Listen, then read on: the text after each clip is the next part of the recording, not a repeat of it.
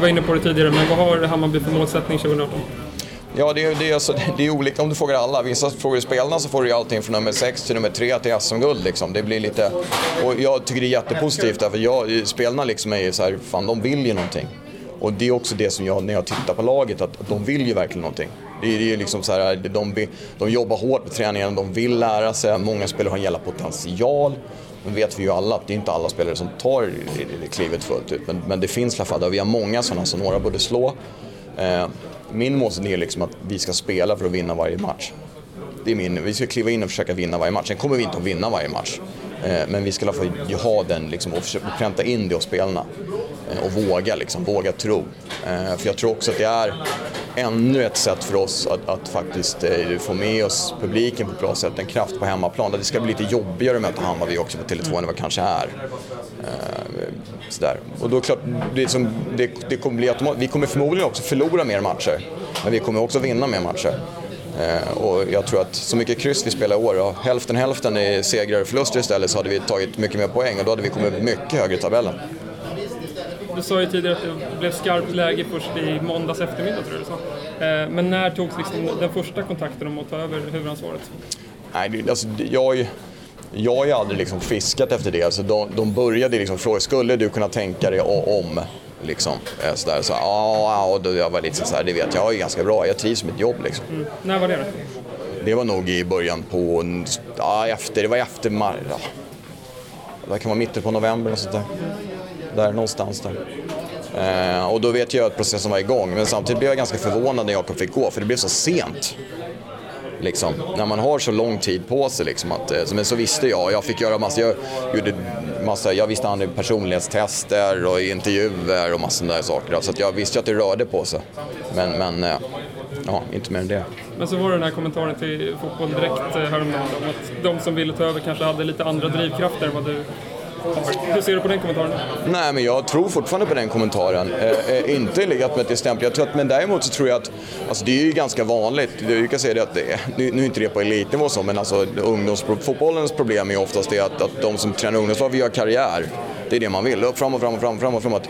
Jag har aldrig haft som, som eh, eh målsnö att göra karriär. Eh, liksom, jag var i i Brommapojkarna så liksom, körde jag liksom 13 16, körde jag 13 16, körde jag 13 16 igen. Och sen till slut så blev ju liksom Ola Danar blev förbannade liksom. Så sa nu får du ta juniorerna liksom.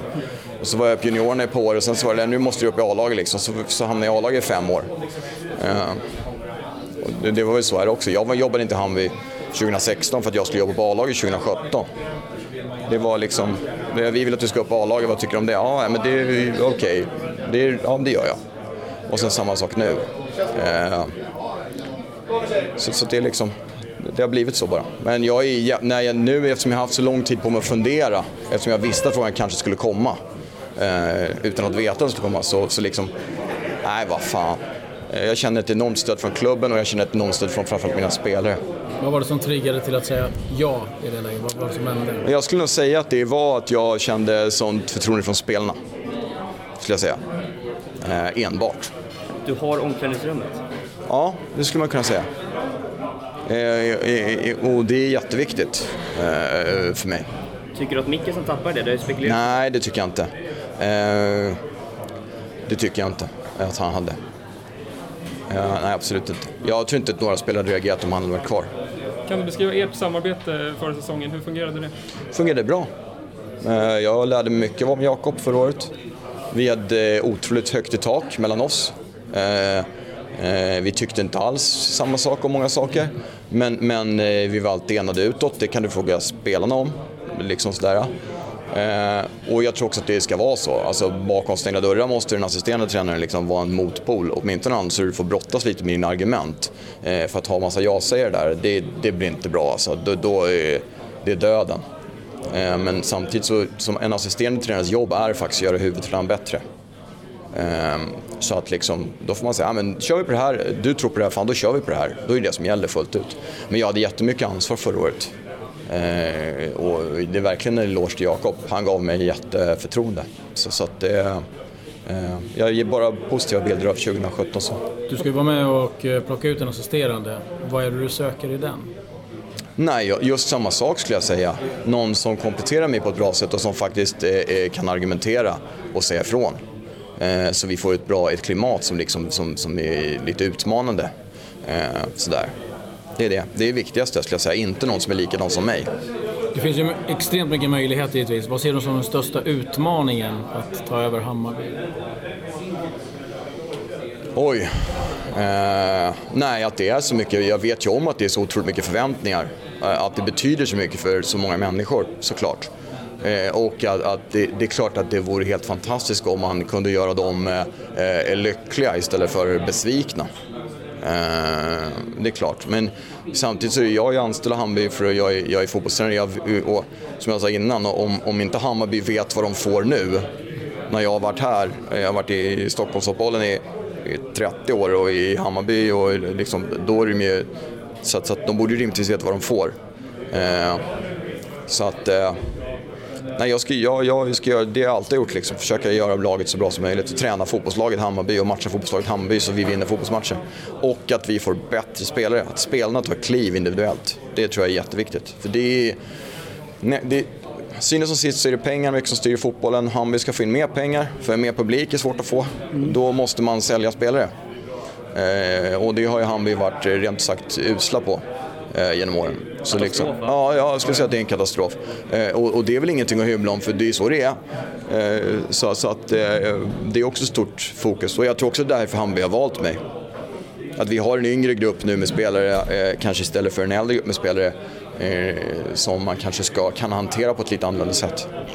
Känn, jag funderar på hur mycket, fotboll, hur mycket fotboll är du? Hur mycket fotboll ser du? Jag skulle säga det att jag är nog inte så fot... Om, om, du frågar andra så skulle de säga att jag är värsta fotbollsnörden. Ja, eh, jag skulle nog säga att jag inte är... Jag är inte så att jag tittar på tre tips matcher och sånt. Okay. Alltså, eh, jag tittar nog relativt lite... Eller jag försöker vara selektiv med fotbollen jag tittar på. Under säsong tittar man så mycket allsvensk fotboll så det blir så. Men internationell fotboll försöker vara selektiv för att jag märkte också när man är fotbollstränare så tittar man lite annorlunda på fotboll. Man blir liksom väldigt så här analyserad, det är nästan tråkigt att titta ibland. Så att jag försöker eh, att ta det. Men däremot så försöker jag hänga med, läsa mycket, eh, titta mycket utomlands och så. Här och, så. Eh, och, och, även den pedagogiska biten, liksom. lärprocessen. Har du några förebilder? Ja, jag, ska, jag har haft en förebild på alla år, men han fick sparken igår så det var... Um, uh, en, en holländare som heter René Mühlenstein som var i Manchester United i många år, som jag hade förmånen att få, få gå med under många år.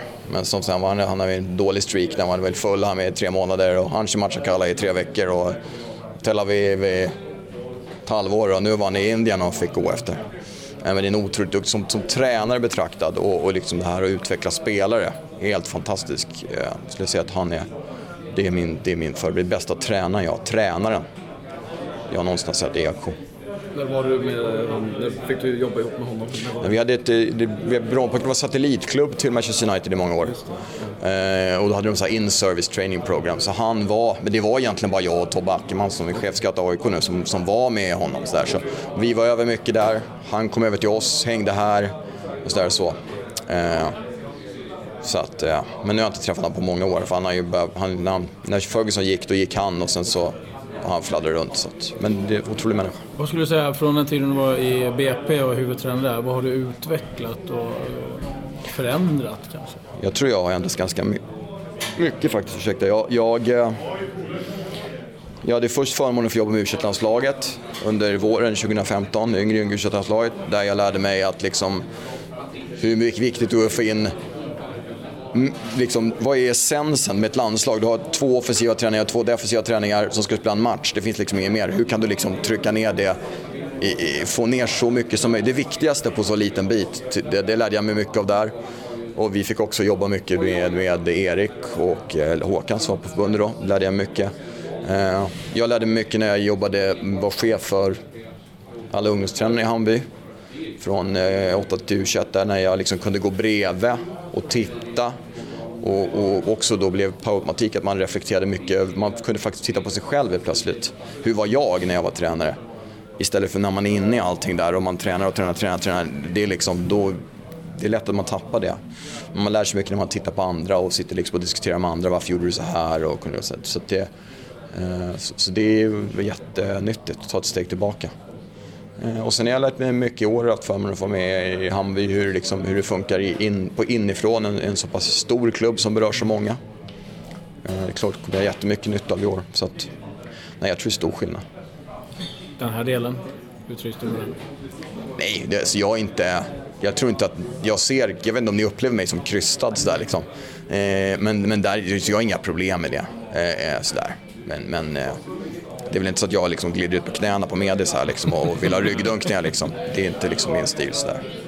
Du, du och jag snackade ju om talanger ja. förra våren eh, och liksom, där är du ju väldigt liksom, erkänt stark. Men som jag var inne på PK, du har ju bara haft BP liksom, som ett liksom, elitlag som huvudtränare. Hur ser du på det, att du ändå är relativt grön om man tänker på alltså, allsvenskt topplag?